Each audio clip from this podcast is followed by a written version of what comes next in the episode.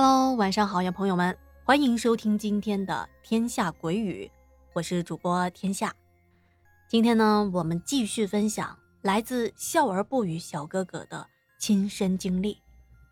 他说啊，这件事情我可从没跟别人说过，至今一回想啊，依旧是全身发冷。这个事件呢，距离现在挺近的，就发生在二零二零年的九月二号，也就是去年的农历七月十五。哎，听到这啊，您应该就清楚了，这一天正是鬼门关大开的鬼节。由于这是一个非常特殊的日子，还发生了这种诡异的事件，所以啊，笑而不语小哥哥对这件事情印象极其的深刻。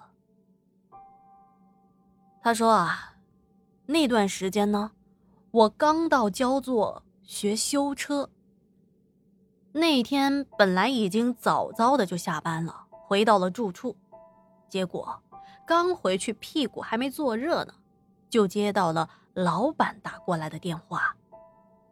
老板说，有一位车主着急用车，说让我回去加个班。唉，刚开始吧，我心里头啊挺不情愿的，因为这一天是鬼节，我本来就忌讳这些事儿，再加上啊，白天已经忙活了一整天了，挺累的。但转念仔细想一想，毕竟我刚开始干这一行，勤快一点，能够多学一点东西。所以呢，我又回到了修车店里。去了之后啊，我以为事情一会儿就能解决呢，结果忙到了晚上的十一点多才下班。嗯，我这个人呢，身体和别人不太一样，也就是大家常说的灵异体质吧。我对这些东西啊，从小就比较敏感。当时刚出店门口，大概走了有五十多米吧。我住的这个地方啊，离店里挺近的，大概也就是一百多米。这路上中间有一个四岔路口，我刚走到路口，就看到啊，有一个老太太蹲在路口烧纸。老太太大概有七十多岁了，头发呀全白了，穿着一身的黑衣服，旁边还放着一个小竹篮，篮子里装着纸钱、香烛之类的物品。在今天这个特殊的日子，为了悼念先人，很多人会在家门口摆放祭祀的食品和烧纸钱。有的人家呀，会在路口也烧一点纸钱，这叫做引路钱，都是很常见的。可我奇怪的是啊，眼前这老太太烧纸钱的火盆里啊，发的却是绿色的火光。而且啊，一般鬼节的祭祀仪式，虽说都要等到天黑才能进行，可是也不会选择在太晚的时间啊。因为按照民间的说法，夜越深，阴气越重，尤其是在这一天，太晚出去烧纸钱啊，很容易被邪气冲撞到。平时我已经非常非常的注意这类事情了，基本上呢做到敬而远之，所以现在的我是尽可能的离老太太远远的，绕开她走。可是就这一条路，也就这么宽，再怎么走还是需要从他的身边经过。刚走了五六步吧，我也不知道自己是怎么想的，就往他那里看了一眼。结果不看还好啊，我刚看过去，顿时跟他来了个四眼相对。啊！我顿时觉得身上一冷啊。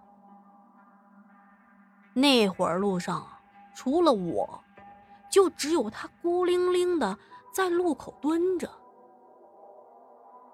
他看到我，一直冲着我意味不明的笑着。我心里一慌啊，赶紧又走了几步。这时候离他已经比较远了，但是啊，我能够非常清楚地感觉到他的目光一直追随着我。我有点害怕了，心里直打鼓啊，低着头强装镇定地稳稳地迈开往前走，不敢再去看他了。结果我走了没两步呢，这左脚刚抬起来还没放下，就听到身后啊有一个不知道是男是女的声音。